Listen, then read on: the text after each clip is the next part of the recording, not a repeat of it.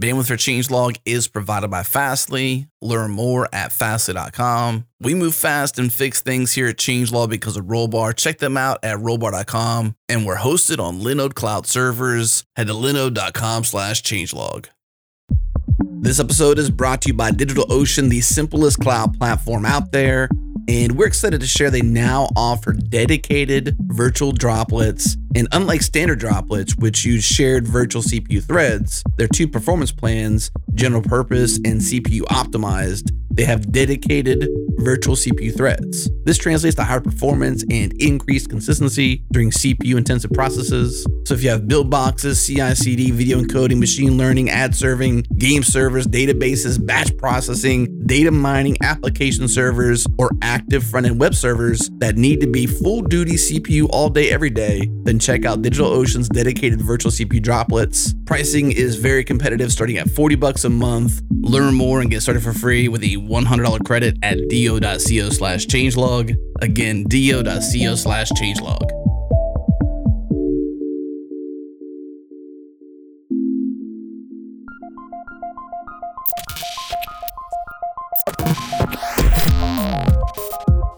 Welcome to Practical AI, a weekly podcast about making artificial intelligence practical, productive, and accessible to everyone.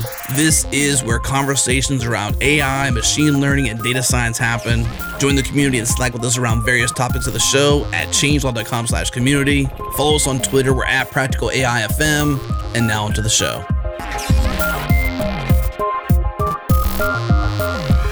Welcome to Practical AI. I'm Daniel Whitenack, a data scientist with SIL International, and I'm joined by my co-host Chris Benson, who's a chief strategist for AI and high performance computing at Lockheed Martin. Hey Chris, how you doing? I'm doing fine. How's it going, Daniel? It's going good. No complaints. It's uh it's been kind of gloomy weather here for a while in Indiana, but uh, you know, such as this time of year, I guess. Sounds good. I'm uh, I'm about to head out of town for LiveWorx in Boston, where I'm going to give a talk, and uh, it'll be it'll be over by the time this episode comes out. But uh, right now, I'm looking forward to heading off and doing that and meeting a bunch of people up there. Awesome. Well, um, I'm super excited about our our guest and our topic today. As our listeners know, we have a particular passion for the practical side of AI, hence the name of the podcast. Um, we realized that you know a lot of times the blockers for AI projects are not necessarily the sophisticated modeling, but the whole productionizing things and operationalizing things. And um, one of the companies that's really leading the way in this area, at least uh, I feel like, is a company called Seldon. And uh, today we have uh, Janis Klaise, who's a data scientist at Seldon, um, joining us. Welcome, Janis. Hi, I'm very pleased to be on the show. Awesome. Well, uh, we're really happy to have you. Um, maybe we could start things off by just hearing a little bit about your background and um, how you eventually got uh, into AI and data science things. Uh, yeah, sure thing. Um, so, my background is actually in mathematical modeling. So, I, I did my PhD at the University of Warwick here in the UK, and there's a doctor, doctoral training center uh, for complexity science, um, which is uh, basically um, applied applied maths to real world systems, and w- with a particular interest on sort of systems that are made up of simple rules, but that can result in uh, interesting emergent behavior. So, uh, just to give you a couple of examples, so people in my cohort cohort worked on various uh, problems, sort of ranging from traffic modeling to uh, modeling the spread of infectious disease. Uh, one of my papers was also roughly related to that kind of thing. So, so that, that that's that's my background. Awesome. And did that sort of academic training did that transfer naturally into kind of industrial data science work? I know a lot of people, including myself, maybe had some kind of uh, awkwardness or weirdness and kind of trying to transition from academic science into data science and industry. So um, it sounds like your your work maybe was more applied though. Um, yeah, I, I, can I can definitely relate with what you're saying because because the incentives in academia and in the industry are, are completely different. Uh, but the the great thing about my department was that it was very multidisciplinary and uh, people were working on all kinds of things. So uh, I mentioned things like uh, epidemiology research, uh, but also there was a small group of people doing machine learning research with also some industry applications. So that this was a smaller uh, portion of the of the center because we didn't have as many staff members doing research in machine learning. But but there were some good ones, and towards the end of my PhD.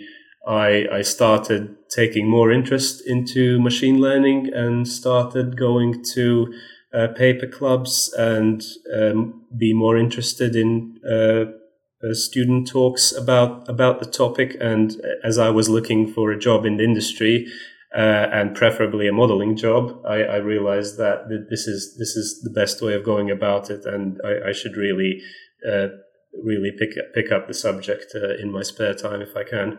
So, uh, so Janis, uh, I was wondering uh, as we were prepping for uh, for getting online and talking to you about this, um, is by chance uh, the company name Seldon in any way related to the, Hari Seldon figure in the Foundation series? Uh, yeah, I was partially expecting this question, and that's that's exactly that's exactly true. In fact, I'll tell you before I joined Seldon, I, I had not read the Foundation series, even though I'd heard about it.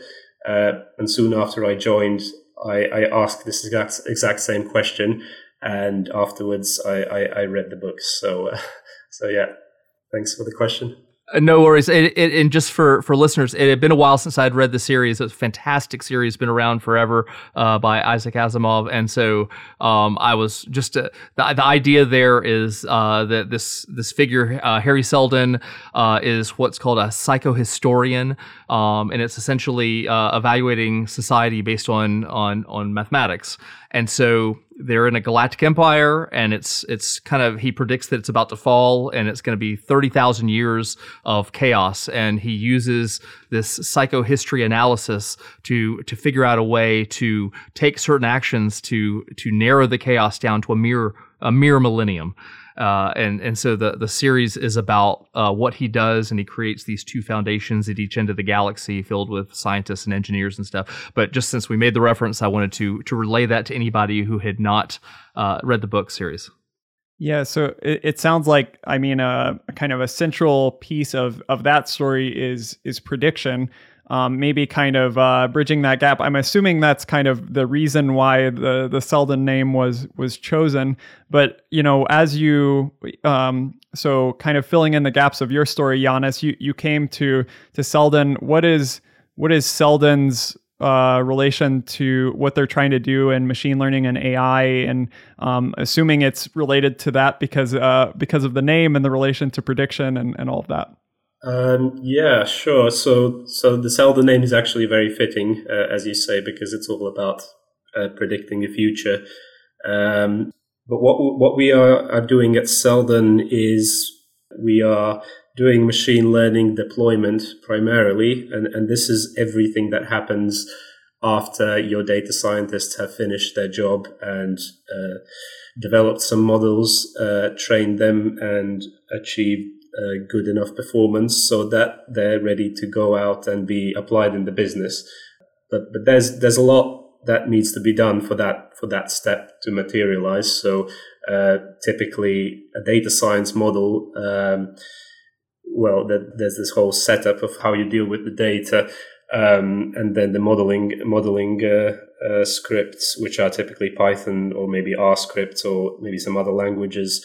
Uh, and after the training is done, then you have maybe some some artifacts, some model weights, uh, which you can then load again uh, and then make predictions. But that doesn't really make it easy for uh, uh, people inside the business to use the model. So what needs to be typically done is uh, productionizing the model, which would, in the simplest case, involve wrapping it with some light uh, API, like a REST REST endpoint, for example, so that it can it can start living in the company's infrastructure, and other business apps can start communicating with it by by sending requests, uh, getting predictions back, and then those predictions being acted on.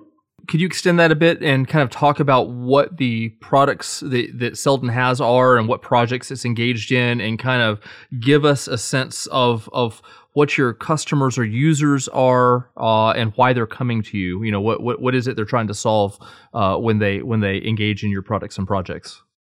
Uh, yes, of course. So um, Seldon is an open core business, meaning that our primary product which the company is built on, is open source. Uh, it's called Seldon Core, and it's a machine learning deployment platform that runs on top of Kubernetes. And it basically enables uh, people to to wrap up their trade models uh, which can be trained using any framework. So you can be your data scientists can work in Python or R or even Java or any any other framework, and then they, even Java. Well, yes, even even if you feel like it, yes. and because it's model agnostic, we don't get in the way of the data science modeling part. Uh, what we're interested in was once that data science part is done, you can wrap up your models in, into Docker images and then deploy them using Seldon Core, and and they it, the models will be running on Kubernetes uh, seamlessly, and you can uh, you can start using them in your business.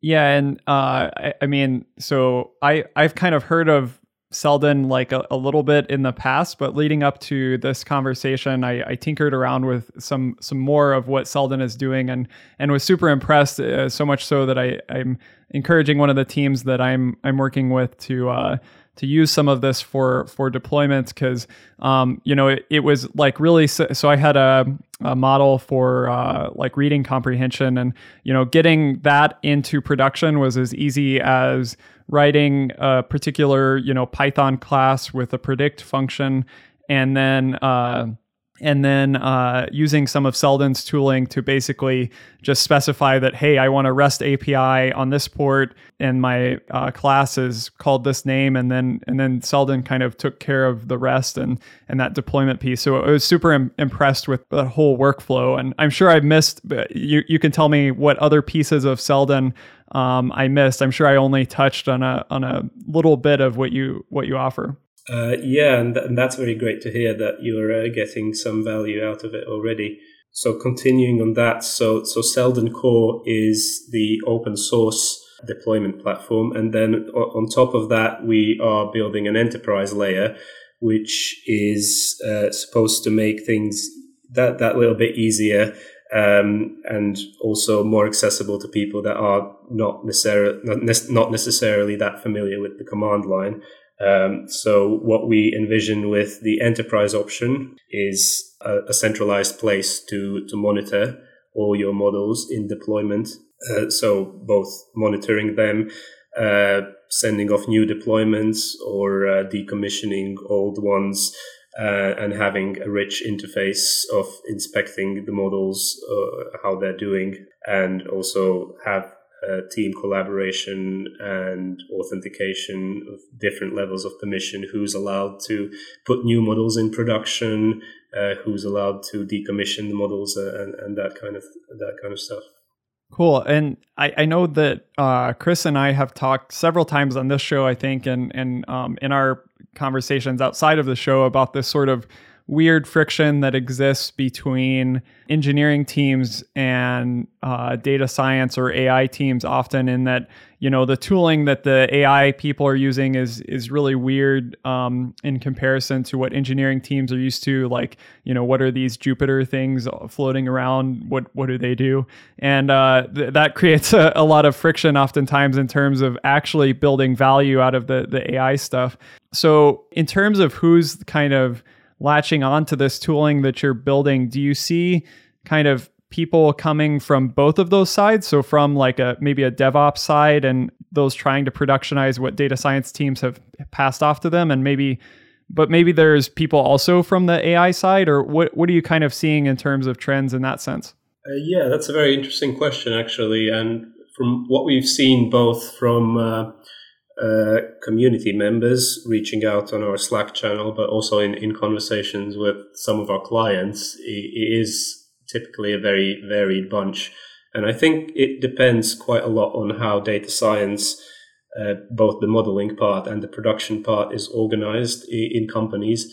Uh, and there tends to be a difference, uh, especially with uh, bigger uh, enterprises uh, and, and smaller companies in, that regard. So, so in bigger enterprises, typically places like banks, uh, there appear to be quite a lot of silos between teams. So, data scientists, for example, would only be responsible for the uh, development of models, and once they're kind of happy, then they just uh, chuck it over the wall to the uh, DevOps people or the engineers who actually have to put it in production. And that's not always the best way of doing things, as the data scientists then don't get any feedback on how the models are doing, and the data engineers don't get feedback about well how how you actually what, what is this thing? How do you how do you productionize it? Whereas in small companies it's it, it seems to be uh, people are doing many many roles at once. And this is something that when I joined at Seldon last year I, I also had to pick up so instead of just doing pure data science and modeling I, I had to basically had to take up the engineering best practices because we are at heart uh, uh, an engineering uh, company uh, but yeah, the, the people are varied. So Janis, um, how did Seldon actually get interested in, in doing model inspection and interpretability? What was the what was the motivation that drove the company in that direction? Um, so to answer this question uh, best, it, it's maybe fruitful to discuss a bit more about the capabilities of our open source deployment platform. Absolutely, sure. So when people think about productionizing models, usually they think of single models. So you have a model, uh, you wrap it up in a single Docker image, and then you you deploy it. So if it's uh, if it's a TensorFlow model, maybe you you use TensorFlow serving, for example, um, or if it's a Python model, maybe you write a, a, a Flask app. Uh, and then and then that, that's kind of it. It's a single model. You you send uh, requests of data through and get predictions back, and then you, you use them in whatever way you see fit. Uh, with, with Seldon Core, there's there's a lot more functionality that you can have. Uh, with Seldon Core, we have this um, uh, inference graph abstraction, which is part of every deployment, and uh, it can be as simple as a as a single model, which is probably most use cases in the business, but you can do a lot more interesting things. Uh, for example, you can have several models running in parallel, and then you might uh, want to make predictions using all of them. And then before returning the prediction, you might want to combine all of them using some custom business logic. For example, well, it could be as easy as majority vote, or it could be uh, just returning all predictions. So you get ensembling at inference time uh, for free. Uh, another way you can you can use it is in, instead of uh, ensembling models at prediction time, you can you can route traffic to models. So you could have uh, say two models and have a router. Uh, it could be an A/B test, for example. If you've developed one model and then put a second one model, in alongside it, you, you want to split traffic 50-50 and, and see see which one performs best. Uh, or you could have custom business logic. Maybe you have um, several models, and you know that one model does best on a particular at a particular time of day, for example, and another model does better at a different time of day. So that's kind of domain expertise that can be coded in into into the routing. Um, or, or, or, similarly, if it's, uh, for example, a recommendation use case, maybe you have a couple of models and some of them do better on certain demographics than, than, than and some of them do better on other demographics. And then you can code that into your uh, custom uh, business logic router as well. So, so you can do quite a lot of interesting things with uh, Seldon Core beyond single model serving. Yeah. So, um, in terms of uh, the, so uh, you just recently, you know, uh, released and, and are promoting this Alibi project, which it's described as being concerned with model inspection and interpretability. So, is the kind of I've heard of interpretability in terms of kind of uh, interpreting individual models, uh, maybe sort of black box models that you try to gain some insight into. But then, what is the difference when you're meaning kind of model inspection versus model interpretability? Does inspection have to do with this kind of routing logic and where things act, like which models actually got used for a particular prediction, or what's the difference there and, and the distinction? Um, yeah, so that, that's a very good question. So when when when engineers talk about monitoring live systems, then they typically think of things like, for example, requests per second and the total load on, on the nodes that the models are living on and, and that kind of stuff. But when you're approaching the question of monitoring uh, machine learning models from a data science perspective, then there are, are, a lot of very interesting and useful things that, that you might want at inference time rather than just raw predictions. So, um, uh, and this is what I sort of mean about monitoring and interpreting uh, machine learning models. So, just to give you a few examples. So, one is uh, we've already touched upon it and we'll go into detail is about model explanations. So you might want to go uh, through your uh, request logs uh, historically and see, okay, well, why why did this model make this particular prediction at this on this particular instance? And and you could you could have a uh, a component in the uh, Seldon core graph that is a model explainer, and then you can basically send that historic request through and get a model explanation back as to roughly the logic that, that it took at that particular time. Uh, other other use cases are um, you might be interested in whether your data distribution is evolving in time. So if it's changing, your model might become stale, and then uh, you might want to flag it for uh, retraining or, or decommissioning. So you would use uh, components uh, that do outlier detection on the data, or more generally concept drift on the data. So if, you, if your data distribution is constantly changing over time, to to, to create those alerts, and, and those can all be part of your deployment uh, of your Seldon deployment. So, what does the tooling look like for these sorts of things? I mean, obviously, it sounds like um, you know, I know we're about to get into Alibi and it's probably leading the way, but could you kind of describe the landscape of tooling and, and uh, you know, is it is it custom logic in many cases, or how how are people dealing with things if they're not using Alibi? Uh, yeah, that's actually quite a broad question, and in my mind, I, I always split these sorts of questions in, into two parts. There's there's really the uh, there's the engineering part, and then there's the data science part. And on on the engineering side, it really is about okay, how how do we what what sort of components do we need that will talk to a model in in production, and, and how how will that look in, inside, say the uh, the Seldon deployment inference graph, and maybe sometimes these components need to be stateful as well, uh, which complicates things. Uh, and then on the data science part, it's about um, it's less about the engineering of these components, but more about the algorithms. So, what do you actually use if you want an outlier detection running alongside your model and detect, detecting anomalous data instances? So, so that's that's the, really the data science piece, and uh, we've done some work uh, specifically on outlier detection for Seldon Core, and we have examples on our GitHub about that. And uh, with Alibi, we're sort of doing more, but uh, more in the direction of uh, model expl- explanations. Yeah, so um, maybe just describe it uh, as I'm thinking about like uh, so I'm thinking about like Seldon Core and how it gives you these deployments, which might be like one model or multiple models tied together with business logic. Let's say I'm already using Seldon to do those sorts of things. So how does Alibi fit into that? Is it like a component that's kind of uh, like a, a, library that you call from like within those components? Is it kind of something that runs on the side and reaches out to those things and and tells you certain things or or analyzes logs? Like what is the how does it kind of operate within this uh, within this ecosystem?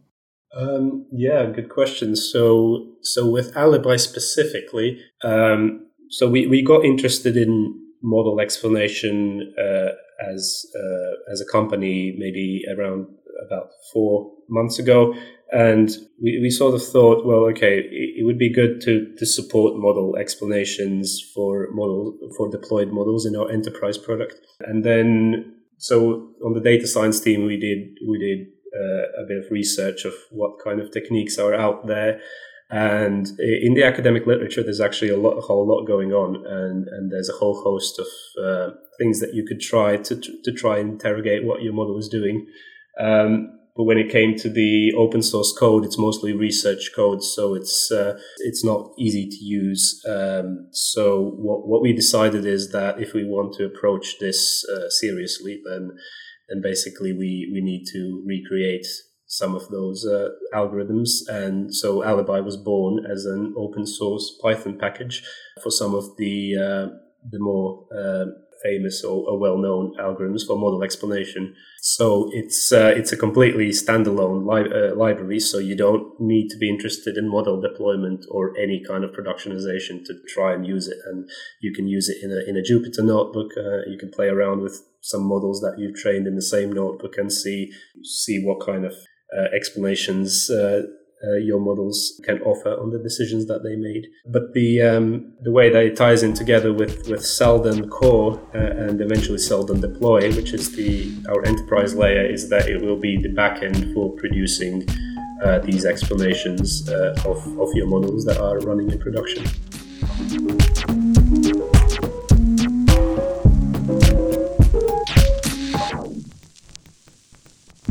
The Data Engineering Podcast is a weekly deep dive on modern data management with the engineers and entrepreneurs who are shaping the industry. Go behind the scenes on the tools, techniques, and difficulties of data engineering so you can learn and keep up with the knowledge to make you and your business successful. Can you give a bit of an outline about the motivation for choosing Jupyter Notebooks in particular as the core interface for your data teams? Yeah, and actually, uh, when I first joined uh, Netflix, it was sort of tossed at me, and I was definitely like, well, "Are we crazy?" And the answer was like, "We might be a little crazy." Go to dataengineeringpodcast.com to listen, subscribe, and share it with your friends and colleagues.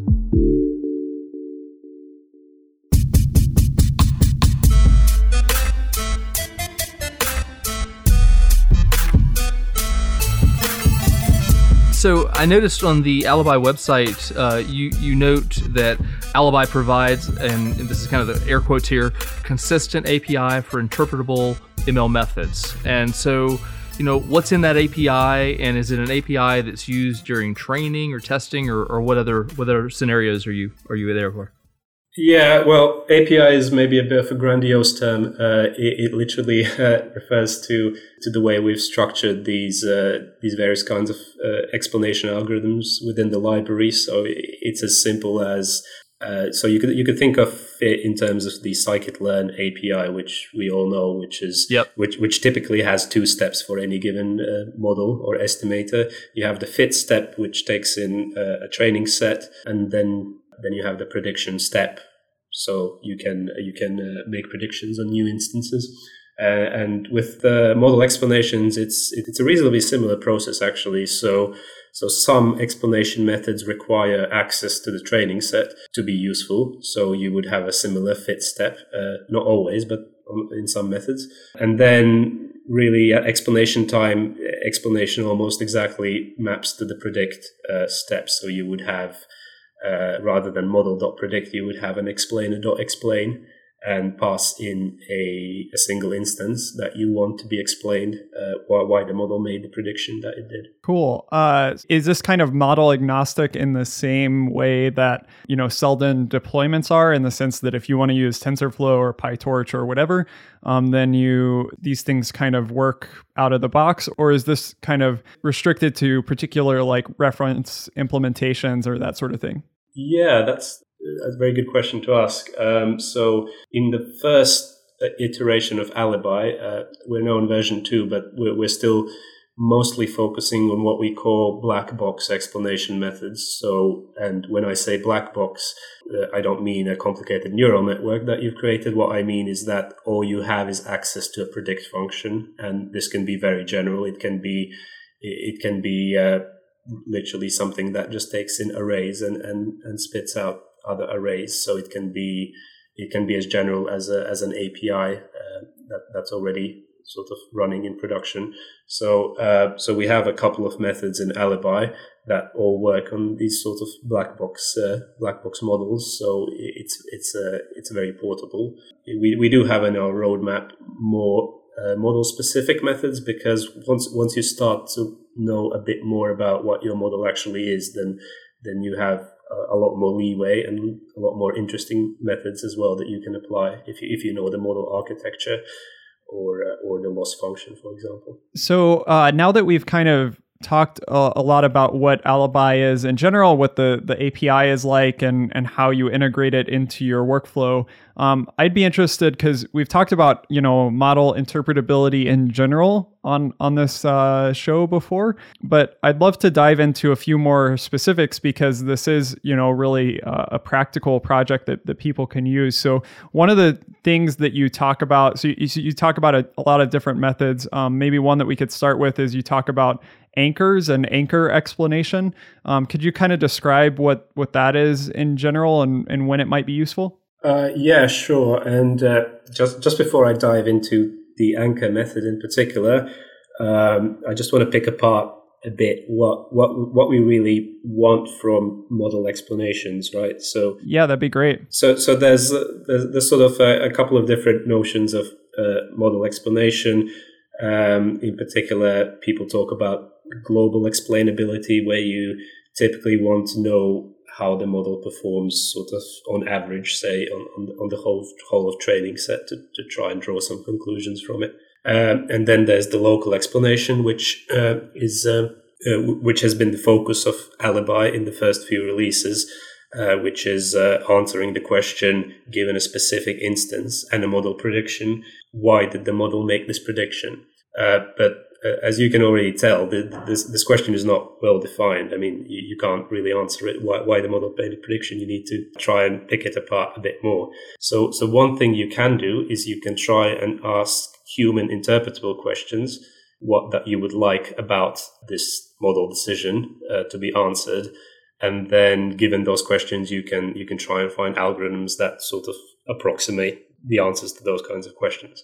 So, so for example, um, you, you might ask, okay, given this instance and this prediction, what is sort of a minimal subset of features and their values, uh, given which the model will make the same prediction regardless of everything else? So that's that's what we call an, an, an anchoring question. So that's where the anchor technique comes in. So you ask an interpretable question and then you go ahead and see okay how can i write an algorithm to do this? So in that case with the anchor explanation is like what's the sort of uh, how would you kind of phrase these these anchor questions i guess? Or what would be the the thing that you would be looking to come out of alibi that would help you kind of with that explanation or, or make that um, explanation uh, logically? Um, so, so the great thing about this is that these interpretable questions are asked when you want to design a new explanation method. But once the method is is designed, you only need to be aware of what question that method is answering.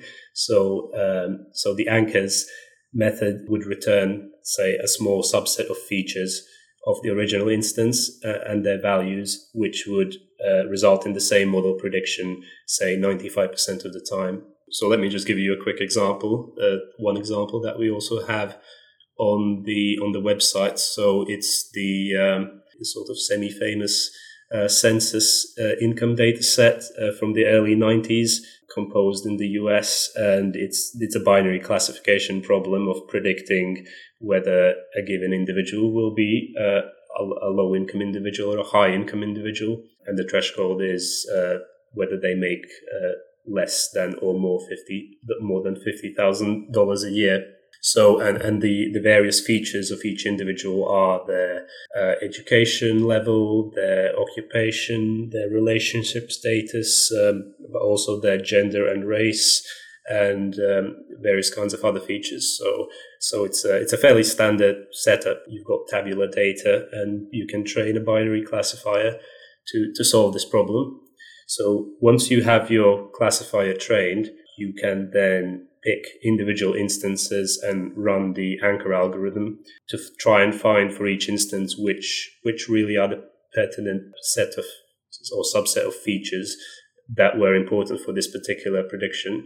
So, for example, I, I might pick a uh, say a, a woman who's um, mid 30s who's been separated and may, maybe her profession is uh, working in the government.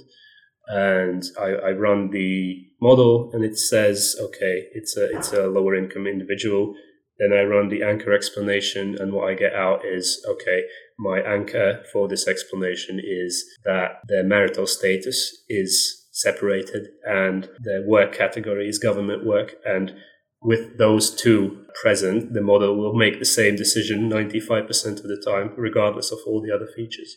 So that's where the name anchor comes from. It, it anchors this decision to, to really what makes what makes the most uh, importance for this particular uh, individual. So, wondering if you could uh, kind of tell us a little bit about maybe a different method that you've implemented that might be useful in a different situation, or or possibly in the same situation in a different way. I don't know if that made a lot of sense, but um, yeah, sure. So uh, I, I, can I can talk through another uh, method, or or rather a couple of methods that we have in Alibi. Um, so when we first kicked off Alibi, we, we sort of wanted impl- wanted to implement methods that didn't really have good implementations, but that were interesting and had received attention in the academic community. So, so anchors is one such method, um, and uh, actually, it was it was it was uh, I'm not sure if if you know it was designed by uh, by the same people behind Lime, which uh, sort of kicked off the whole uh, interpretability uh, of machine learning uh, area. Yeah, that's the uh, I'm I'm trying to remember. It's the one that kind of uh, gives you linear estimations of, of certain uh, relationships or, or, or something like that.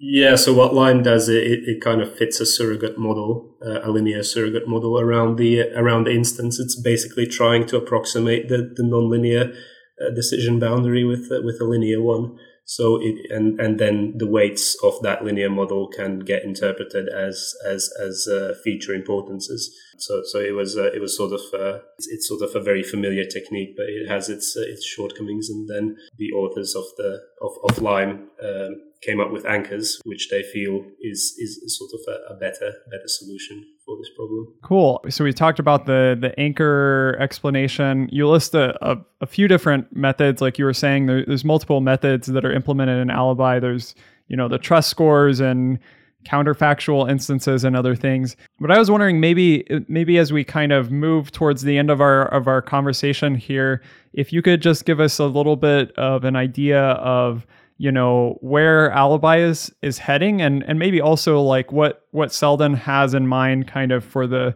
for the future of Seldon core and alibi and maybe maybe other things like where are you headed? Um, yeah so for alibi we have a reasonably ambitious roadmap. I mean i, I mentioned sort of our api mimics the scikit-learn api but for uh, a model explanation. So we, we're kind of in an ideal world, we would be the uh, scikit-learn of model explanations, bringing bringing various techniques together in, in one place uh, for people to to use and compare and contrast what makes sense for their use case. So other than that, um, so that um, would be like like scikit-learn.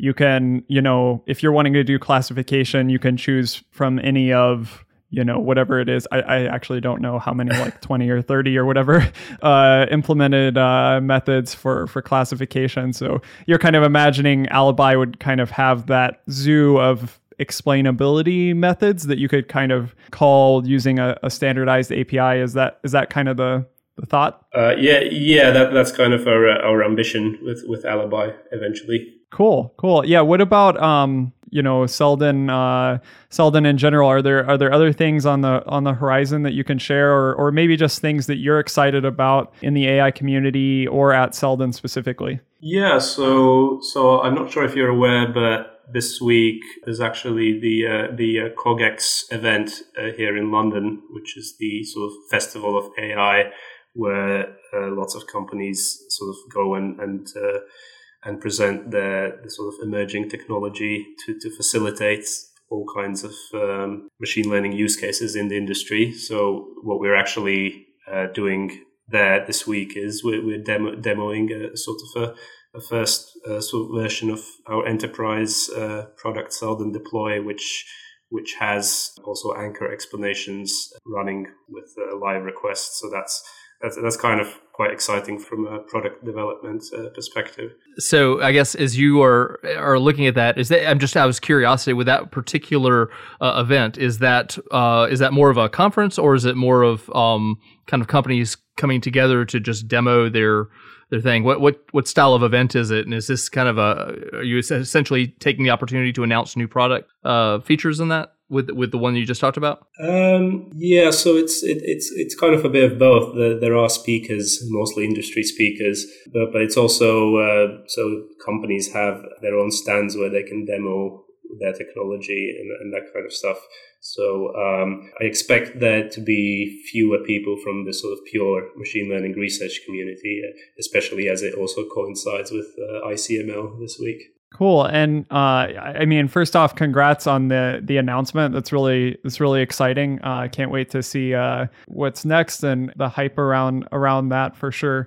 Um, but uh, let's say people um, are listening to the podcast, they want to, you know, get hands on with Alibi and or Seldon Core and or Seldon Enterprise. What what are the best ways for people to kind of uh, get get up and running with Seldon or or Alibi? Where can they where can they find resources and get help? Um, yeah, probably the best resource is our, is our docs. So you can just go on docs.seldon.io and that will take you to the relevant documentation, either for Alibi or, or for Seldon Core, whichever takes your, takes your fancy. So it has uh, it has a lot of information to, to get you up and running. Cool. And do you have any um uh no, no worries if if you don't, but as you've kind of explored this whole area of you know interpretability and explainability um, do you have any recommendations maybe for people that are interested in learning more about that subject in general as far as resources where they could learn about what has been done or what people are researching? What's what's the best way to find those that sort of information? Um, yeah so one thing i can definitely recommend and, and something that we kind of got a lot out of when we were first developing alibi is christoph molnar's book on interpretable machine learning so it's as the title says, it's about it's a book about interpretability techniques, and it's uh, it's fully open source. It's available online, and it's it's really well written. So if people want to get into the topic, then then I think that's the best best place to start by far. Awesome. Well, uh, thank you so much for for joining us today. I know I'm excited to to dig in more to Seldon and to to Alibi. Now I understand a lot more about kind of how how it fits into my into my workflow. Um, I'd encourage people if you have uh, questions about uh, or, or, thoughts about Alibi or, or Seldon. Of course, uh, they have their uh, Slack channel, but we also have our um, Practical AI Slack channel, um, which you can find at changelog.com/community and our LinkedIn page as well. Um, if you just search for practical AI. So we'd love to hear your thoughts on uh, machine learning interpretability and inspection. Um, really appreciate uh, really appreciate you joining us, uh, Janis, and hope to stay in contact. And really looking forward to seeing what what Seldon uh, does in the future. Um, yeah, thanks very much for having me on the show. And I, I would just like to quickly thank my co-workers Arnaud Van Looveren and Giovanni Vacanti, who both are working on the Alibi Alibi project, and without whom I couldn't have done the work. Awesome, appreciate that, and uh, I, I really hope that we can run into you at a at a conference sometime and and uh, and catch up. Thank you so much for joining us. Okay, great, thank you.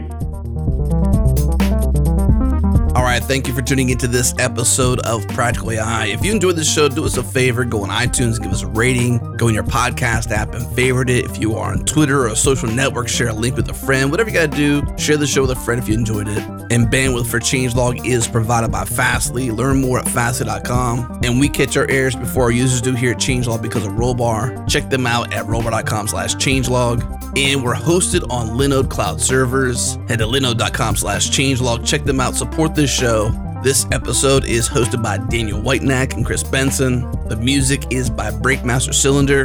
And you can find more shows just like this at changelog.com. When you go there, pop in your email address, get our weekly email keeping you up to date with the news and podcasts for developers in your inbox every single week.